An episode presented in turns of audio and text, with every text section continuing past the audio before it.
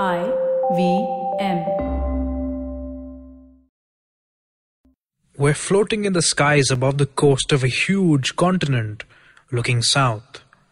We're watching the shallow waves of a dying ocean as we hear the calls of animals in primeval jungles. It's 50 million years before today, March 27th, 2019 CE. In the distance, in the middle of the water, is a huge landmass. It's coming towards us, but very slowly, only a few inches every year. That's not very interesting, is it? Let's speed time up a bit. The island accelerates. We hear a huge groan and almost sense the crust of planet Earth itself bend and deform under the island's immense weight. We watch as the island comes closer and closer to the continent. The ocean between them becomes shallower and shallower and finally vanishes as the two landmasses clash. The island pushes itself deeply into the land. It pushes so hard that the earth and rock around it have nowhere to go except. Hundreds of millions of tons are slowly raised kilometers into the crystal clear sky, and a new range of mountains are born, rising majestically above the earth. Ice cracks, avalanches pour, the sun glimmers off their peaks.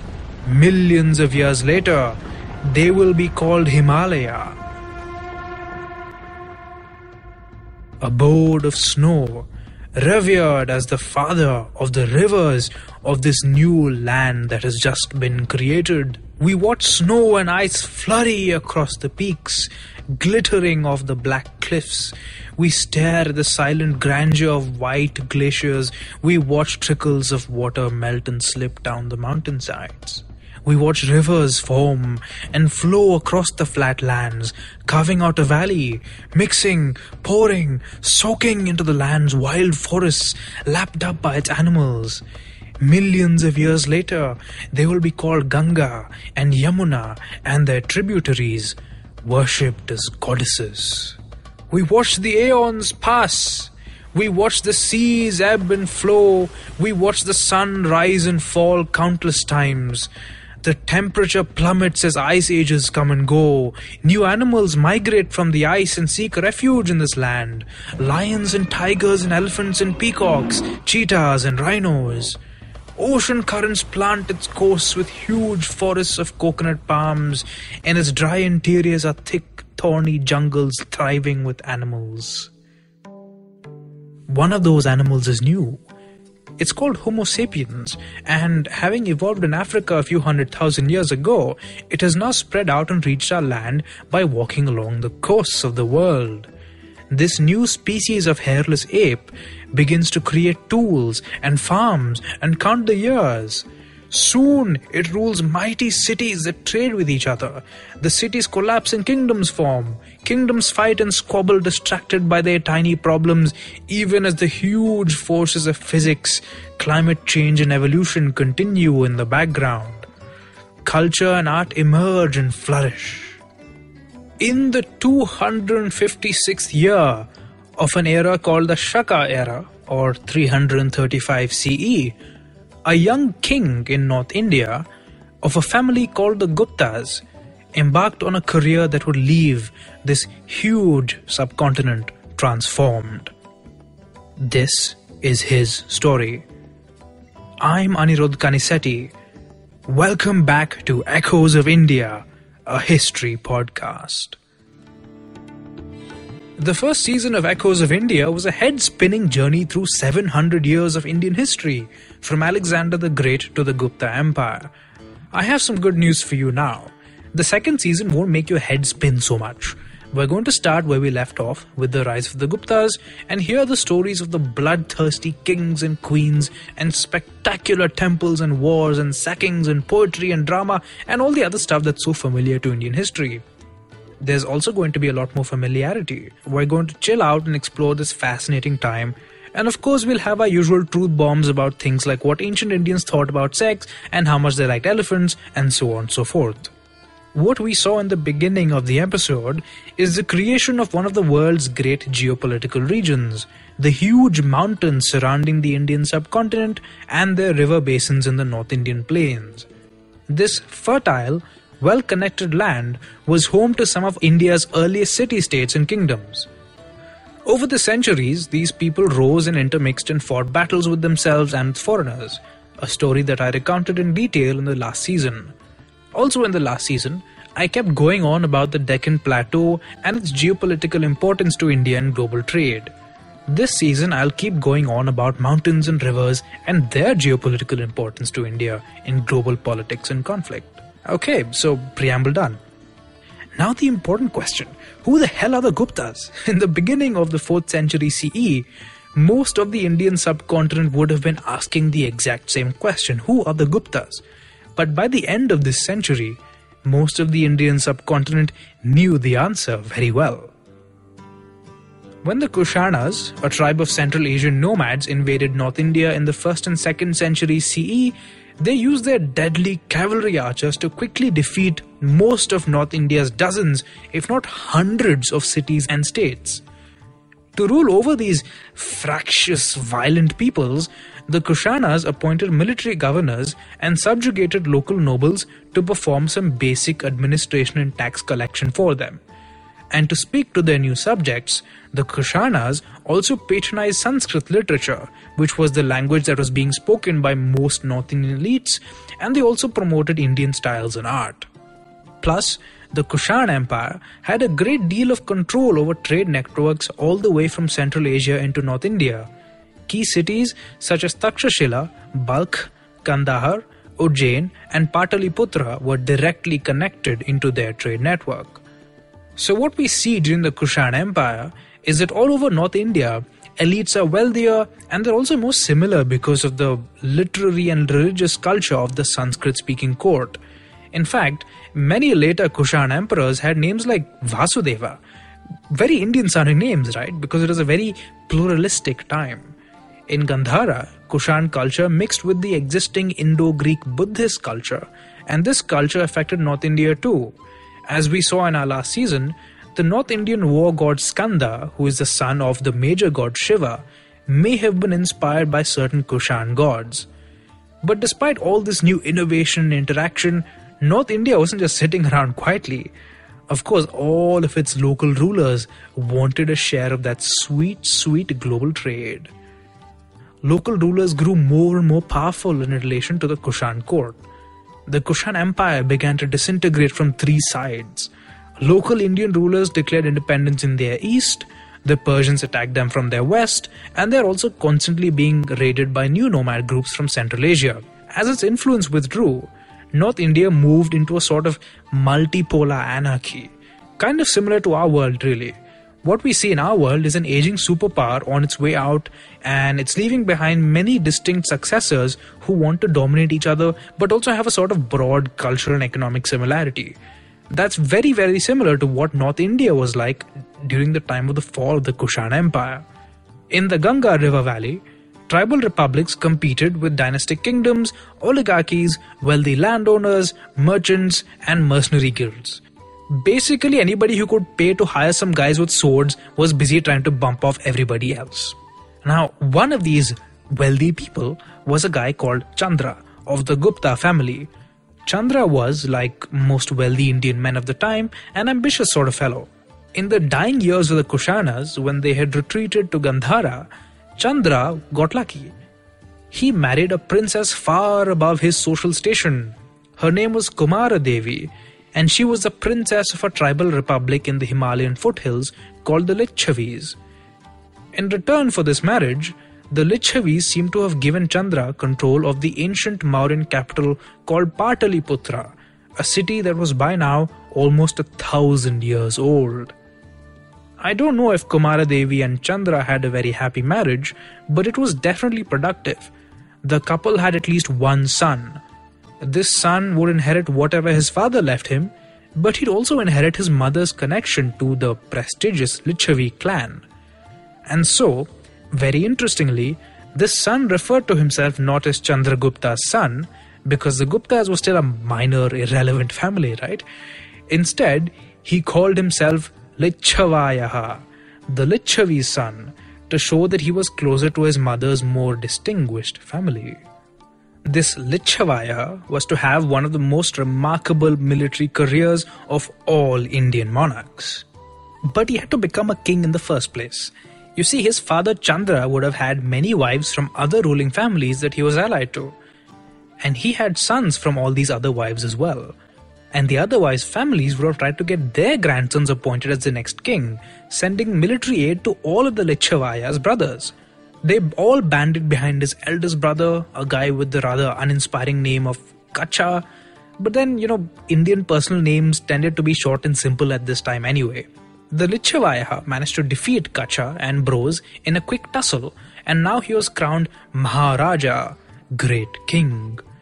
In his earliest coins, he looks like a thin, uncertain young man, even though he wears a military uniform in the Kushan style with trousers, indicating that he might have been some sort of cavalryman. The coins also bear his new, splendid royal name Samudragupta, sea guarded, though his actual personal name might have been somewhat less awesome. By taking this royal name, the young king seemed to be claiming that he would expand his empire until it bordered the seas. Just to give you a sense of how utterly bonkers that is, imagine someone who wants to conquer half of Europe within a single lifetime while being basically a duke in the southern part of France or whatever. Keep in mind that India was a much more diverse and violent landmass than Europe was. The rest of North India probably didn't even have to worry about this new upstart. Players like the Nagas and the Malavas and the Abhiras and the Arjunayanas and the Prajunas and the Madrakas and the Yaudheyas and the Sanakanikas and the Kakas and the Karapikas and all their countless vassals and local warlords dominated the Ganga Valley. This tiny little kingdom didn't really seem like any sort of threat. But in hindsight, we can kind of see that that was a mistake. Old women in his capital sent him off in a shower of rice grains like foam flecks on Vishnu raining when breakers from the sea of milk crash on the Mandara mountain.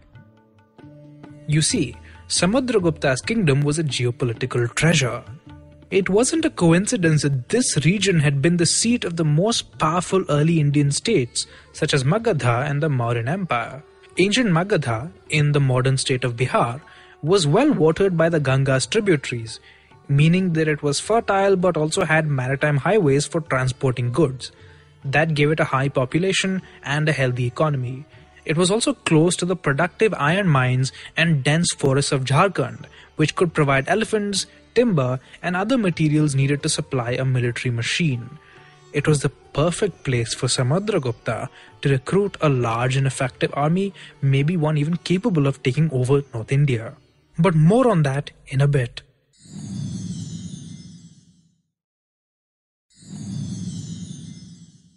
And we're back. So, how exactly did these ancient Indian armies work? They had three main components elephants, cavalry, and infantry. Each of these had an officer to look after them the superintendent of elephants, the superintendent of horses, and so on and so forth. These officers were responsible for the acquisition, training, and care of animals and men. Samudragupta's elephants would have come from Jharkhand and Bengal, either purchased from merchants or directly trapped by his troops.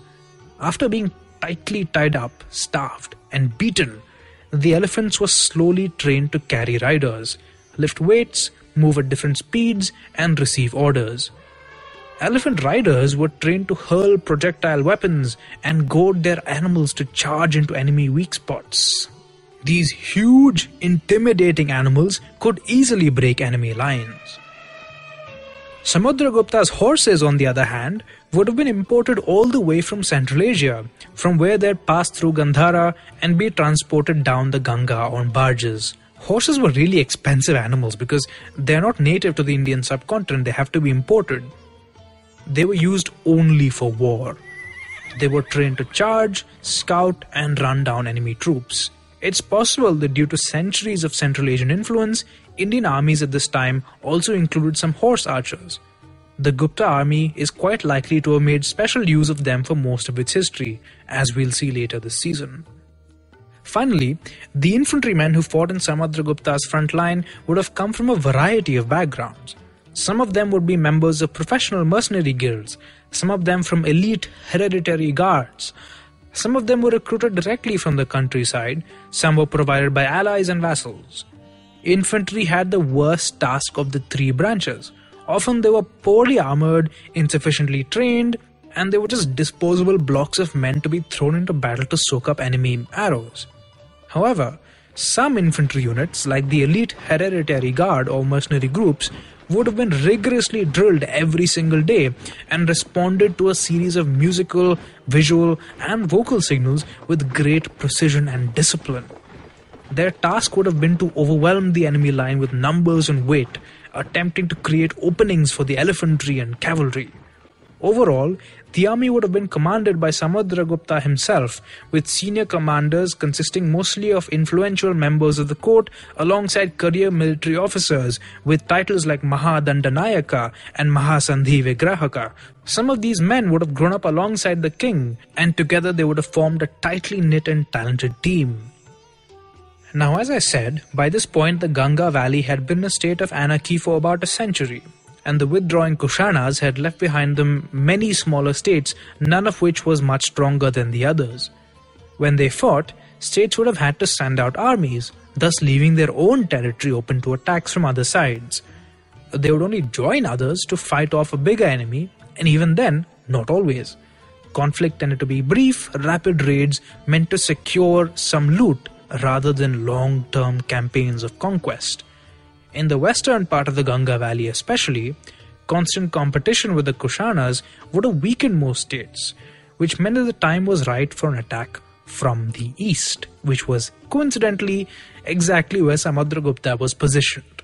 So, thanks to his geographical location, with the Himalayas guarding his north, his capital surrounded by rivers, his mother's family protecting his northern flank, Samudragupta was able to make very daring moves and move across the Gangetic plains. His armies burst into the fertile valley, attacking his neighbors, seizing their territory. Gupta officers were appointed to take care of administration, and weak local rulers would have been ordered to present themselves in his camp to swear loyalty to him. As he advanced up the Ganga, increasingly furious and desperate kings formed huge coalitions of armies to fend him off but it was to no avail. Samudragupta was a dashing and daring commander, often fighting in the front lines, and according to one of his courtiers, he was a battle scarred badass. He was skillful in engaging in hundreds of battles of various kinds, and his body was most charming, being covered over with the beauty of the marks of hundreds of scars caused by the battle axes, arrows, spikes, spears, darts, swords, clubs, javelins, and arrows. Whether or not Samudragupta actually physically fought hundreds of battles is doubtful, but he was definitely one of those rare military geniuses that seem to appear every few generations in history. Can you imagine how lucky, versatile, organized, and just generally brilliant one has to be to win a single battle? Now multiply that with maybe 50 or 60 and think about just how terrifying Samudragupta's armies would have been. He's supposed to have built bridges with boats, sampled booze from all the places armies sacked. He's supposed to have been invulnerable to arrows, throwing great feasts and celebrations everywhere he went, like he was some kind of Indian Genghis Khan. Irrespective of whether any of this is true, Samudragupta certainly seems to have had a dangerous reputation. He was a huge political military shockwave. As his North Indian rivals grew more desperate, Samudragupta raised the stakes. After defeat, he would have kings killed outright, so there would be nobody to challenge his right to their territory. This wasn't really a great idea since most royal families tended to have family members who would seek revenge, but it worked wonderfully, terrifying most of North India into submission. Samudragupta is recorded to have exterminated no less than nine kings, Rudradeva, Matila, Nagadatta, Chandravarman, Ganapati Naga, Nagasena, Achyutanandin, and Balavarman. After these grisly acts, many of those defeated kings or their successors would have been forced to give their daughters in marriage to Samudragupta's brothers and sons and nephews. Just think about it. This dynasty, which had been so lowborn that even the emperor didn't use his father's name, was suddenly the most in demand of all of ancient India's political marriage networks. Within two decades, most of the Ganga Valley, the most fertile and urbanized region in the Indian subcontinent, was firmly in Gupta hands. Through their officials, marriage ties, and political network, they controlled the sacred ford where the Ganga and Yamuna met. They controlled most of the trade along the superhighway of the ancient world and influenced hundreds of cities and millions of people. And they'd done it within the blink of an eye in historical terms. This growing swagger and bluster is quite evident on Samudragupta's coins and inscriptions. There was Samudragupta, equal to the gods in pleasure and anger. By him, the whole tribe of kings upon the earth was overthrown and reduced to the loss of their sovereignty. He appears more and more as an invincible Indian monarch wearing Indian costumes with bare chest and elaborate jewelry. He's seen playing the lute, and his poetic abilities are lauded.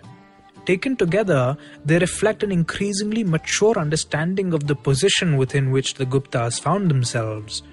Within a single generation, Samudragupta had gone from being the Maharaja of a small kingdom to the Maharaja Dhiraja, the great king of kings of most of North India.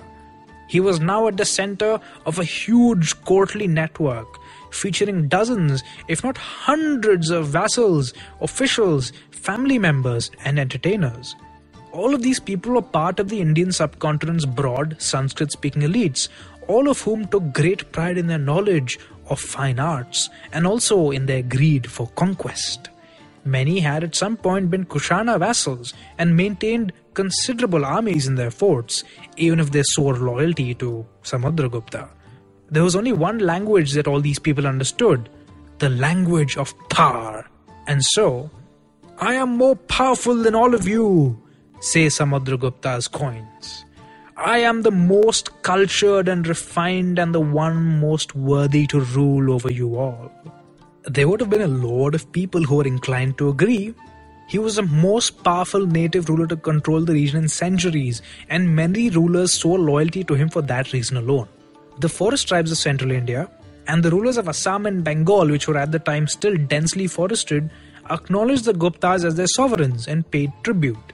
More distant and powerful rulers, such as the Shakas of Gujarat and the Kushanas of Gandhara, who were both Central Indian dynasties who were thoroughly Indianized by this point, also submitted after a couple of quick campaigns from Samudragupta. All this was remarkable enough, right? So keep in mind the guys conquered most of North India. He's defeated the Kushanas and the Shakas who've been in North India for centuries. But Samudragupta still wasn't done. He'd gone north, east, west, and defeated enemies in every single direction. But the south still remained untouched. In fact, South India hadn't seen any North Indian armies since the fall of the Mauryas hundreds of years ago. So here is Samudragupta's most remarkable achievement a campaign across one and a half thousand kilometers across the east coast of India, from Bengal into the deep heart of the Tamil country. The Gupta army, swollen like a river in flood with the armies of Samudragupta and all his vassals, set out. The huge mass, with its hundreds of thousands of men, elephants, and horses, would have stretched out for miles, marching along the Bay of Bengal. The waves of the ocean would almost have seemed as though they were responding to the marching of the troops and the loud, cheerful voices of drums, horns, trumpets, camp followers talking, conversations, and officers swearing would have resounded off the soft hills of the eastern Ghats as the denizens of South India shivered at this conqueror, so alien and yet somehow similar. Where the river Tamraparni meets the sea, they offered him in homage their hoards of pearls, as also their store of fame. And the dust his soldiers raised took the place of ornaments which Kerala women, out of fear, had discarded from their hair. An expedition of this scale would have taken months, if not years. The Gupta army would have slowly pushed their way down the coast, forcing cities to submit, seizing supplies from the fertile agricultural lands of the coast, leaving villages in ashes. Local kings were forced to band together and attack, or otherwise try to ambush the huge Gupta army. It didn't go too well. As we can see, the list of defeated kings that Samudragupta later put up included Mahendra of Koshala, Vyaghra Raja of Mahakantara, Manta Raja of Kurala, Mahendragiri of Pishtapura, Swami Datta of Kottura, Damana of Erandapalla, Vishnu Gopa of Kanchi, Neela Raja of Avamukta, Hasti Varman of Vengi, Ugrasena of Palakka, Kubera of Devarashtra, and Dhananjaya of Kushthalapura. If that sounds like a lot, it's because it is a lot. Samudragupta's invasion was one of the most disruptive events that the South would see in centuries. The defeat and humiliation of all these kings allowed their own tinier vassals to break free and go their own way. So, just as the Kushan invasion had shattered the warring states of North India and made one of them more powerful than the rest, Samudragupta's invasion would eventually do the same to South India as well. Not that he cared anyway. Samudragupta knew perfectly well that the situation in the north would grow unstable as soon as his own vassals tried for independence, and it would be impossible for any of his successors to try and control this distant south when the lucrative north was slipping out of their hands. So he ordered the defeated South Indian kings to pay him tribute, return their crowns, and inform them that they were now his vassals. Then, Samudragupta withdrew. Towards the end of his reign, with his campaigns completed, Samudragupta returned north and ordered the performance of a sacrifice called the Ashwamedha. The Ashwamedha was a wild, violent, extravagant sacrifice that harkened back thousands of years ago when horse worshipping cultures first emerged in the early Vedic period. It involved setting a white horse free to wander around wherever it wanted, followed, of course, by an army. If the horse wandered into the territory of another king, that king could capture the horse, but only if he also defeated the army following it. On the flip side, if the horse entered someone's territory and the king didn't stop it, then he was basically accepting the horse's owner's right to rule over him. In Samudragupta's case, he may have performed multiple Ashwamedhas, each after the ending of a major series of campaigns, and each meant to assert his sovereignty over this new territory that he'd conquered. Of course, no ruler would have been stupid enough to try and grab one of his horses. After wandering around for a year, the horse was brought back. And now, this is where uh, most people's knowledge of the Ashwamedha tends to become a little foggy. Now, according to the Yajur Veda, the sacrifice takes a rather, uh, how do I put this, macabre turn. So, what happens to the horse once it comes back is that it's strangled to death ritually, marked with golden needles, along which it's going to be sliced, then chopped up and cooked. Its flesh is roasted, its blood is poured into the sacrificial flames. According to the Yajur Veda, dozens, if not hundreds, of other animals are also supposed to be sacrificed, though some sources say that the sacrifice was actually symbolic and used a horse's statue instead. I think it's likely that it was a cruel, smoky, expensive, extravagant spectacle with thousands of onlookers as described by the Yajurveda for the simple reason that Samudragupta came from a new dynasty and had to prove his authority to all the kings he conquered. He probably performed one of these sacrifices at Prayaga, at the meeting of the Ganga and Yamuna rivers, one of the many capitals that the Guptas would use over the centuries. By the end of Samudragupta's reign, the Indian subcontinent was transformed.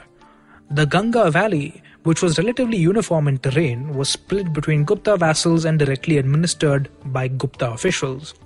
This core region of the empire was its most urbanized and culturally sophisticated part and was dominated by a series of huge ancient cities such as Mathura, once the Kushan provincial capital in North India, as well as Kaushambi, Prayaga, and Pataliputra. This was the heart of the Gupta political network, connected by roads and rivers so rebellions could easily be crushed and stability and tax income maintained.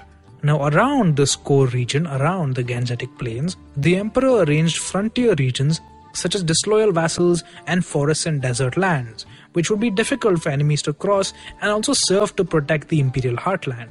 These regions broadly governed themselves, but their rulers derived authority from Samudragupta.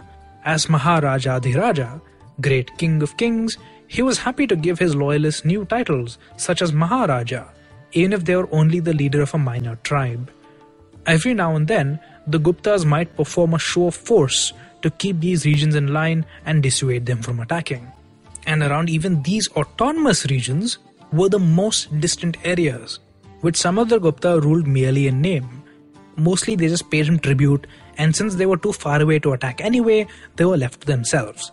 Now, as you can see at this most abstract level, Samudragupta's conquests followed a clear logic and objective.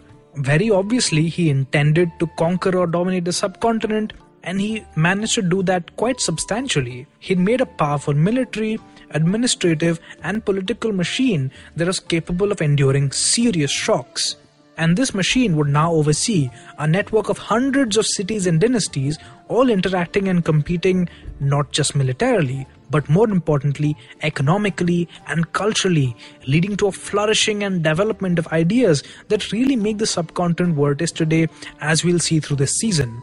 This sort of threefold organization of the Gupta state, where there's a core, vassals around that, and even more distant vassals around that, is also a pattern that we're going to see again and again through this season because it's a representation of an Indian geopolitical idea called the Rajamandala. But more about the Rajamandala later. Let's come back to Samudragupta. A new pattern was emerging of charming, cruel, accomplished, brilliant kings guided by their charming, cruel, accomplished, brilliant courts. Samudragupta was merely an example, maybe the ideal, but he wasn't the first and he wouldn't be the last. Tens of thousands of men died in his bloody, endless campaigns, and his entire life may have been little more than an endless series of sackings, battles, burnings, and atrocities. But the scars and blows that these thrashings would leave on the subcontinent would heal and eventually adorn it, adding new elements to the story, making it develop in new ways. As the smoky air reverberated with the chanting of Sanskrit slokas, Samudragupta may have taken a moment to look at the faces of his hundreds of vassals, people that he had crushed, humiliated, loved, cajoled, persuaded. Binding them all together into a single network had been difficult enough, but keeping them together was going to be even more difficult. I want to hear what you think of Echoes. Keep in touch with me on Twitter at Akanisetti, that's A K A N I C T T I, or tag me in an Instagram story. Just search for my name. If you like this podcast, you could also leave us a rating and a review. And don't forget to check out other interesting podcasts on the IVM network. You can listen to us on the IVM Podcast app or ivmpodcast.com. And while you're at it, follow us on Twitter and Instagram as well at IVM Podcasts.